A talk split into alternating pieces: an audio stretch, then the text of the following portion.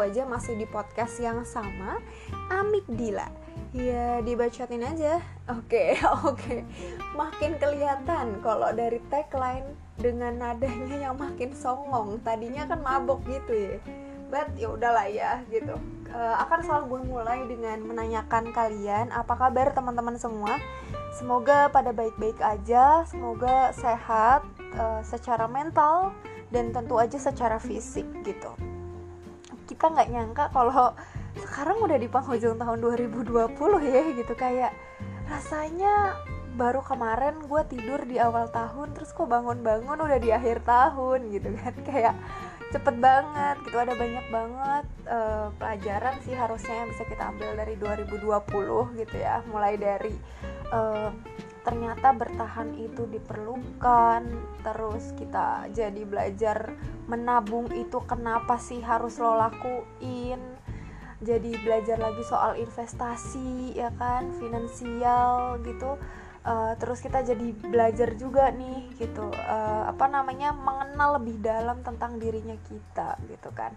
Tapi tenang aja teman-teman gue hari ini nggak akan bahas soal 2020 pandemi dan gimana kondisi yang akan datang di tahun 2021 karena gue akan ngebahas terkait kado paling menyedihkan, kado paling menyebalkan, kado paling mengecewakan di tahun 2020 dan mungkin aja di sepanjang gue hidup sih setidaknya ya ketika gue tahu lah atau udah sadar soal hal-hal yang kayak gini.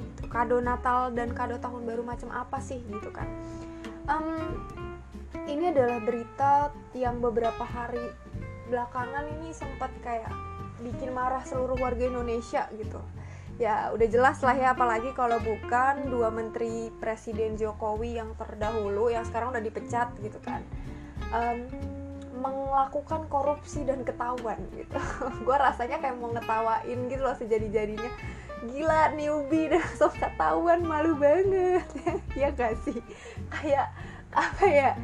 Uh, ketahuan miris sih lebih tepatnya. Kayak ya kita nggak ada yang membenarkan soal korupsi ya gitu. Cuman gue lebih kayak um, gue nggak nggak tahu sih sejarahnya Pak Edi sama Pak Juliari ini di pemerintahan kayak gimana gitu. Tapi menurut gue mereka ini masih termasuk orang-orang baru di pemerintahan gitu loh. Dan mereka korupsi terus langsung ketahuan tuh malu banget anjir kayak bisa-bisanya gitu. Ke kelihatan banget gitu kalau lu nuknya ya gak sih?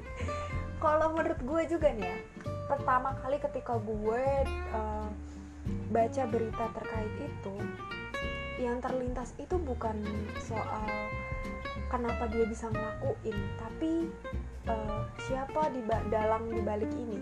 Karena menurut gue karena itu tadi gitu dia kan noob gitu kan dia masih baru gitu uh, bisa-bisanya tiba-tiba dia langsung ketahuan gitu ya. Walaupun sebenarnya bisa jadi juga sih dia uh, langsung ketahuan dan dia ada dalangnya dia adalah dalangnya gitu menurut gue kayaknya dia itu walaupun pelaku dia juga korban gitu. Korban dari orang yang kita tahu siapa gitu.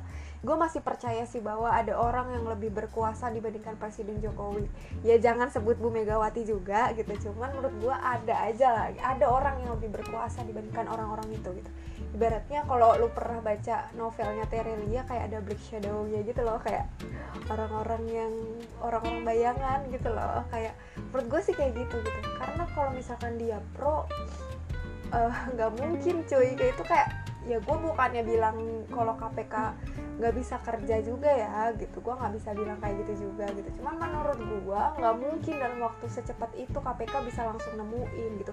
Bahkan itu nggak nyampe setahun kan jadi ya aneh banget kalau menurut gue dia langsung ketahuan gitu loh. Kecuali mungkin iya KPK uh, eh, benar menyelidiki itu. Tapi menurut gue dia dapat informasi dari orang gitu. Dari dapat dapat apa ya? Bocoran gitu loh dari orang yang uh, akhirnya uh, memberikan jalan KPK buat nyari tahu gitu. Dan ya gue nggak tahu sih sebenarnya kayak gimana. Cuman uh, kalau plot twist yang bisa gue buat terkait korupsi ini tuh ya itu gitu. Dan uh, ngomongin soal korupsi gitu sebenarnya korupsi ini kalau di pasal gitu ya di aturan yang ada di Indonesia korupsi ini nggak cuma soal suap menyuap teman-teman. Ternyata selama lo melakukan kerugian dengan keuangan negara lo melakukan penyelewengan uh, terhadap jabatan lu dan uh, gratifikasi terus uh, apa ya benturan antar apa jabatan gitu-gitu ternyata itu juga termasuk bagian dari tindak pidana korupsi gitu. Dan kemarin sempat heboh juga soal ancaman yang uh, diberikan sama KPK kalau KPK berniat untuk memidanakan Pak Juliari Batubara uh, dengan hukuman mati. Wah, itu kayak warga Indonesia kalau gue lihat uh, kolom komentarnya gitu ya, gue nggak tahu nih dia akunnya akun alter atau emang akun asli gitu. Nggak mungkin juga gue cekin satu-satu. Um, banyak banget yang setuju sama ini gitu lumayan banyak lah yang setuju nah lu tim mana lu tim setuju atau tim enggak nih teman-teman kalau gue sih uh, jujur ya nanti aja lah di belakangnya kita bahasnya nanti ada di akhir episode aja gitu uh, gue akan bahas dulu soal si hukuman mati ini sebenarnya kayak gimana perkembangannya di Indonesia. Um, gue sebelum ngomong lebih lanjut tentang hukuman mati gue sempat cari tahu gitu uh, Pak Juliari Batubara tuh gajinya berapa sih gitu kan. Kayak kenapa dia bisa sampai menggelapkan uang bansos gitu? Itu adalah apa ya kelakuan paling tolol yang gue pernah tahu dah anjir. Bisa bisanya dana bansos dikorupsi kayak gila orang-orang tuh lagi bergandeng tangan buat saling bantu gitu. Aksi-aksi kemanusiaan tuh paling paling banyak ketika pandemi dan dia jadi orang paling tidak beradab dengan melakukan korupsi dana bansos gitu. Dan begonya lagi tuh kan dananya dari pusat ya. Kayak kelihatan banget gak sih? Kayak kayak kalau misalkan turunannya dari pusat kan gampang banget dilacaknya gitu. Kok dia nggak mikir sih gitu? Kenapa lo ngambil korupsi dari dana bansos gitu lah ibaratnya? Ya walaupun gue nggak bilang kalau korupsi dengan bukan dana dari bansos bukan apa ya hal yang bisa dilakuin ya. Cuman ya tolol aja gitu loh. Kayak bisa bisanya dia korupsi dengan dana yang dari pusat. Ya langsung ketahuan kan bisa jadi ya walaupun tetap sih balik lagi gue masih percaya kalau uh, apa namanya KPK dibantu sama orang yang kayak unknown orang gitu lah kayak unknown people yang tiba-tiba ngasih kabar ke KPK terus akhirnya KPK telusuri dari dana pusatnya itu gitu. Kalau menurut gue sih kayak gitu tapi yang tahu. Nah uh, setelah gue cari tahu ternyata nih gajinya menteri itu kan sekitar 5 juta ya kalau dari peraturan. Nah yang ngegedein gajinya menteri setingkat menteri itu kan tunjangan tunda tunjangannya kan. Dan kalau di total ternyata gajinya Pak Menteri ini itu adalah sekitar 18 juta kurang lebih. Ya lumayan lah ya gitu. Dan gue lihat lagi nih asetnya Pak Juliari Batubara itu hampir 48 miliar bangsat. Bisa bisanya nih orang masih kayak aduh otaknya di mana anda Pak? Bisa bisanya duit udah punya sebanyak 48 miliar gitu ya walaupun gak semuanya dalam bentuk uang properti dan lain-lain gitu. Itu gede banget anjing. Orang aja ada nih orang menengah ke bawah itu banyak banget yang struggle buat cari makan di dunia satu hari gitu. Dalam sehari aja tuh mereka belum tentu bisa makan dan lu bisa bisanya nggak ngerti gue dan ngomongin soal hukuman mati balik lagi. Jujur ya gue sempet kaget ketika uh, hukuman mati mencuat lagi gitu. Pidana hukuman mati itu tercuat lagi gue sempet kaget karena gue pikir di Indonesia hukuman mati itu udah gak dibolehin. Tapi ternyata banyak yang memper bukan banyak yang memperbolehkan sih lebih tepatnya uh, kasusnya ternyata meningkat dari periodenya Presiden Jokowi itu meningkatnya drastis banget. Karena kalau dibandingin sama uh, apa namanya 15 tahun sebelum uh, Presiden Jokowi uh, maksudnya adalah dari masanya Pak Habibie sampai masanya Presiden SBY dulu itu per tahun cuma sekitar 44 kasus lah gitu yang dihukum dengan cara itu. Nah lo mau tau nggak berapa kasus yang udah difonis uh, apa namanya hukuman mati di selama lima tahun periode atau eranya Presiden Jokowi. Sebanyak 212 kasus dengan udah ada 18 orang yang dieksekusi. Bayangin coy. Kayak banyak banget gak sih? Kayak gue aja kayak kaget gitu loh. Karena terakhir gue tahu soal kasus uh, hukuman mati ini tuh kayaknya pas gue SD kelas 6 kalau nggak pas gue masuk kelas 1 SMP atau kelas 2 ya gitu. Yang apa namanya terkait uh, dia kena di kasus narkoba gitu kan. Ya walaupun emang hukuman mati rata-rata terpidananya terpidana kasus narkoba ya sama teroris biasanya. Cuman uh, yang waktu yang gue tahu tuh ya terkait itu gitu. Sama dulu pernah ada uh, pelaku yang minta buat gerasi ke presiden tapi ditolak. Nah gue terakhir tuh taunya cuma itu doang gitu. Gue nggak tahu sama sekali kalau misalkan ternyata ada banyak kasus ya bahkan udah ada yang 18 orang eksekusi gitu. Selain itu sih gue juga paling cuma taunya kayak uh, apa namanya hukuman mati itu pro dan kontra gitu. Soalnya ya gue pikir cuma ada di Asia Timur kayak daerah Arab-Arab gitu yang masih terapin hukuman mati. Nggak nyangka aja Indonesia ternyata masih terapin gitu. Padahal hmm, kalau dilihat dari fase uh, komitmennya Indonesia di PBB terkait penegakan HAM gitu ya. Dan salah satunya itu kan harusnya terkait ini e, meningkatkan atau menegakkan pasal 28 terkait HAM yang salah satunya hak hidup gitu. Itu kan cukup bertentangan sebenarnya sama hukuman mati kan hukuman mati kan mengambil nyawa orang secara paksa gitu kan.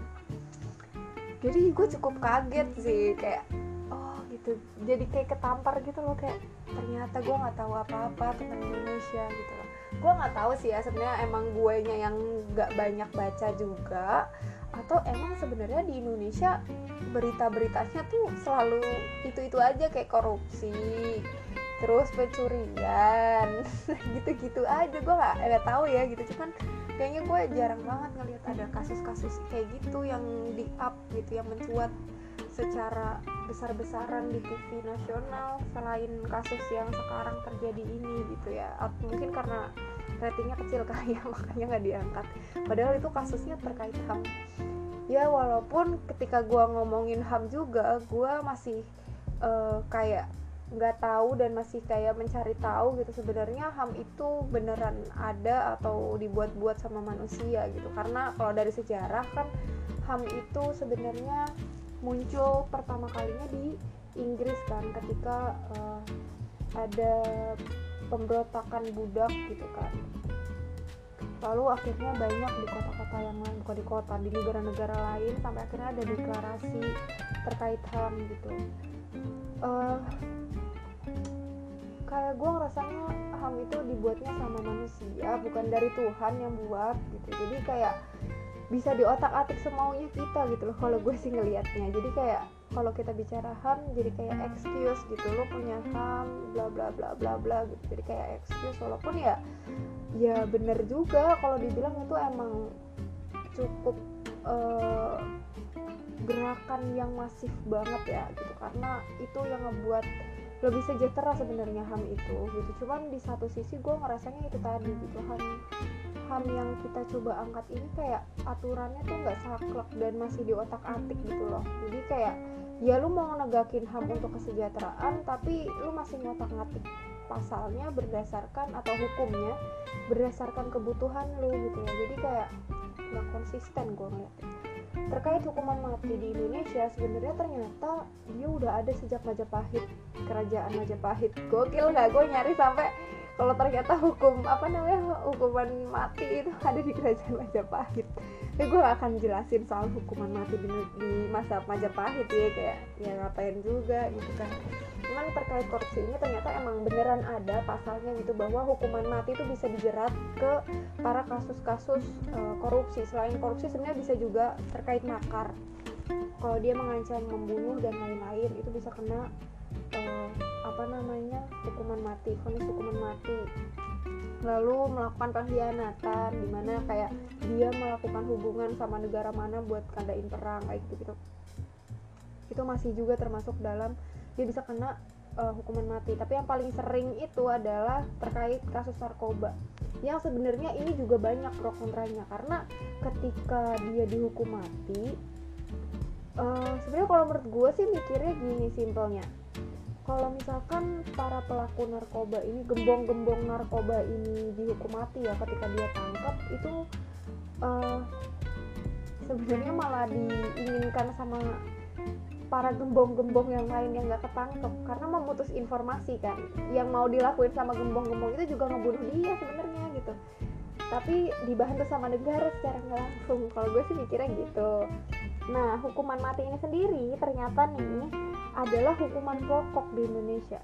Jadi kalau pidana itu ternyata ada dua pokok sama apa ya yang satunya lagi? Gue lupa yang satunya apa, pokoknya ada pokok sama apa gitu. Nah, dia ini uh, pidana mati ini itu termasuk yang uh, pidana pokok tapi dikhususkan gitu. Kenapa dikhususkan? Karena ya itu tadi gitu terkait uh, Indonesia kan pernah bikin komitmen sama PBB yang masih sampai hari ini uh, dipegang gitu ya. Harusnya harusnya. Walaupun kalau lihat dari penerapannya bahkan kasus-kasus HAM terdahulu di uh, di zamannya Indonesia zaman dahulu aja belum kelar-kelar gitu kan. Pemegang komitmen apanya gitu kan. Um, da, itu uh, jadi kayak dibikin gimana caranya biar bisa. Soalnya belum ada kayak gitu loh belum ada uh, alternate lain selain hukuman mati gitu. Karena hukuman mati itu ada dulu uh, fungsinya itu adalah pertama kan buat uh, menyejahterakan kepentingan umum ya dari kejahatan-kejahatan. Nah yang kedua itu juga buat uh, menghilangkan bukan menghilangkan apa ya kayak buat sarana di mana nih para penjahat-penjahat yang udah nggak bisa diubah uh, ininya pelakuannya gitu ya udah dia udah dikasih kesempatan tapi diulang berkali-kali gitu ya. Nah itu uh, mereka akhirnya menumpasnya itu pakai hukuman mati kayak gitu. Nah hukuman mati juga ini hmm, kalau dari pro dan kontra itu sebenarnya ternyata ada istilahnya teman-teman. Kalau lu nih uh, adalah seorang yang pro uh, terhadap hukuman mati itu berarti lu termasuk dalam kaum retension nah kalau lu adalah yang kontra terhadap hukuman mati itu namanya abolisionis. Nah lu tim mana? Retensionis apa abolisionis? Kalau gue uh, tergantung dari uh, kondisi gitu ya dia sejauh mana? Kalau misalkan dia terorisme menurut gua uh, dia pantas banget buat dihukum mati gitu ya. Cukup pantas buat dilaksanakannya hukuman mati atau enggak misalkan kayak ada penjahat yang emang dia ini mau melukai orang gitu dan gak ada tindakan lagi selain harus menembak dia menembak mati dia di tempat gitu ya. Itu menurut gue wajar masih it's okay gitu. Cuman kalau misalkan terkait korupsi narkoba uh, pencurian dengan kekerasan kayak gitu kayak gitu menurut gua gua cukup kontra dengan penerapan kasus apa ya penerapan hukuman mati gitu. Kenapa? Karena gue merasa hukuman mati bukan solusi jangka panjang gitu. Nah pada akhirnya hukuman mati tuh kayak lo motong dahan yang abis itu pasti bakal tumbuh lagi dahannya gitu nggak akan ada habisnya gitu. Lo cuma menumpas sesuatu yang akan selalu tumbuh gitu.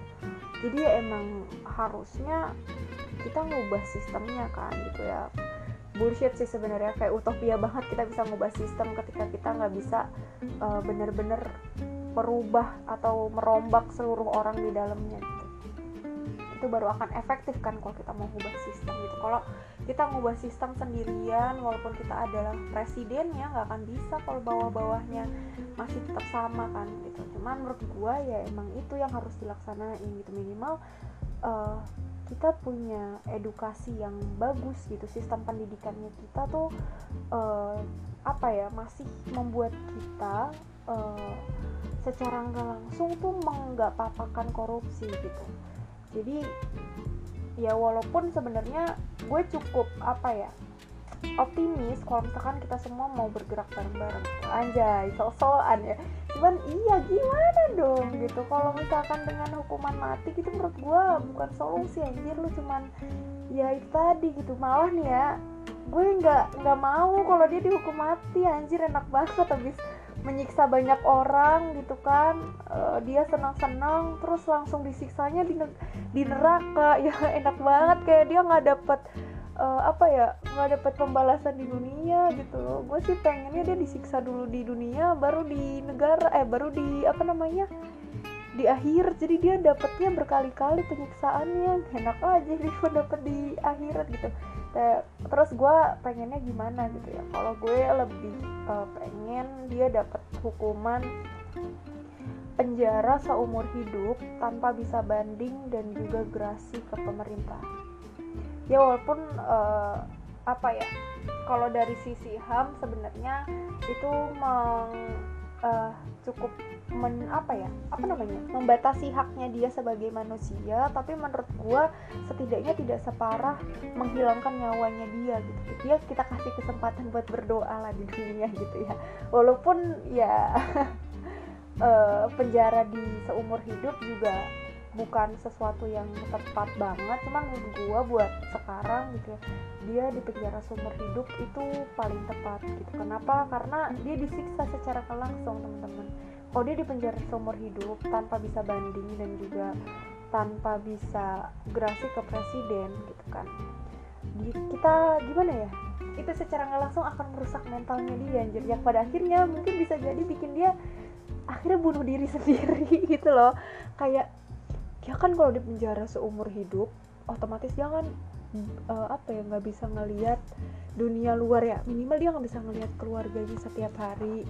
Dia nggak bisa ikutan terlibat di dalam momen-momen penting di keluarganya dia. Nggak bisa ngelihat cucunya nggak bisa ngelihat misalkan istrinya sakit dia nggak bisa nemenin.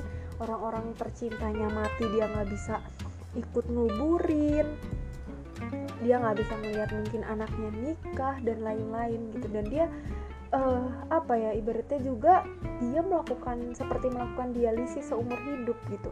Kalau misalkan kasusnya di sini uh, dia apa ya penjaranya dia nyuap orang apa orang di penjara gitu sipir di penjara biar dia dapat fasilitas yang bagus gitu. Pada akhirnya kan ya dia akan habis duitnya gitu. Duitnya dia bakal masuk ke kantong-kantong para sipir gitu kan itu menurut gue yang pada akhirnya bisa jadi juga ngebuat keluarganya dia nggak mau melakukan itu gitu. Yang kayak capek sendiri mungkin gue juga nggak ngerti sih cuman gue mikirnya kayak gitu. Walaupun gue pengennya juga ya sistem penjaranya di Indonesia diperketat ya. Walaupun kita sekarang nggak bisa bilang itu paling tepat juga gitu ya itu apakah bisa dilaksanakan? Apakah itu sama aja dengan uh, selama kita ngubah sistem menurut gua enggak gitu ya. Sistem penjaranya kita bisa kita ubah gitu masih bisa kita perketat karena ada orang-orang yang selalu memantau gitu dan kita bisa juga ikutan mantau gitu kalau kita bareng-bareng tetap melihat gitu kan. Itu lebih uh, menurut gue akan apa ya menyiksa si koruptor dibandingkan dia langsung ditembak mati ditempatkan kalau hukuman mati itu kan caranya itu dengan menembak dia langsung di jantung kan. Uh, dan dia ditaro apa dibunuhnya ditembaknya itu uh, di tempat terpencil yang gak ada yang tahu dan dia dilakukan di depan umum gitu kan. Menurut gue itu lebih tepat dibandingkan harus uh, dia itu tadi ditembak gitu kayak apaan? Gitu enak banget lu udah nyiksa nyiksa banyak orang senang senang di dunia.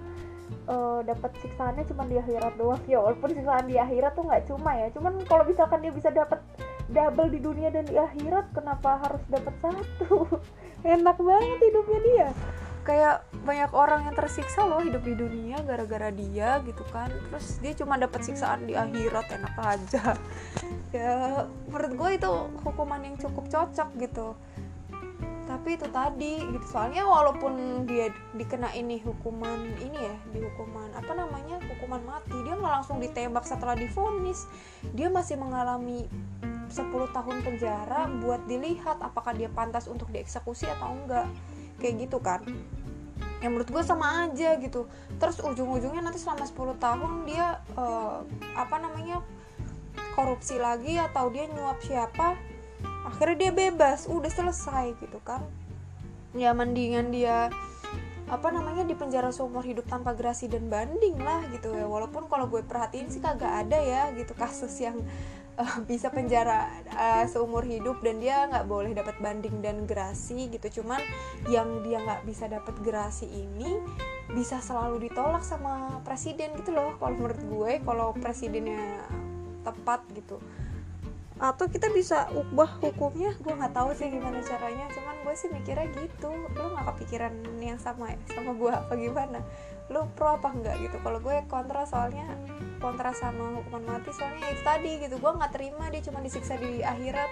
Dia harus juga disiksa di dunia anjir. Gitu enak aja hidupnya. Iya kan? Ya tapi balik lagi lah ya. Kayak gimana ke depannya gue juga nggak tahu. Semoga aja bisa berkurang lah korupsi di Indonesia. By the way kita ngomongin korupsi dan uh, apa namanya KPK tadi di awal lalu ada hukuman mati juga. Itu semuanya sebenarnya diatur di uh, eh, KUHP kan KUHP-nya kita itu kan masih KUHP zaman penjajahan ya gitu. Dari Belanda gitu turunannya dari Belanda. Dan lo tau gak sih kalau ternyata Belanda udah nggak nerapin hukuman mati? Bayangin deh Belanda aja yang jadi panutan. Panutan panutannya kita secara hukum di Indonesia itu udah nggak nerapin dan kita masih pakai yang lama. Nah eh, di R, RUU KUHP nih yang sekarang lagi digodok sama DPR itu ada terselip soal itu soal si hukuman mati. Dan itu kontroversi juga gitu.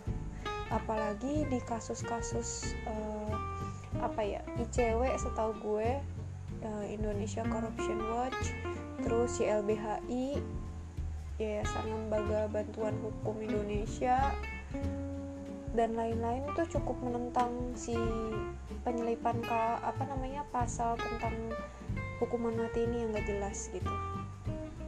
Lalu ada yang namanya tuh di KUHP Indonesian Way gitu loh teman-teman. Lu cari tahu deh gue nggak mau bahas di sini biar kalian mencari tahu sendiri.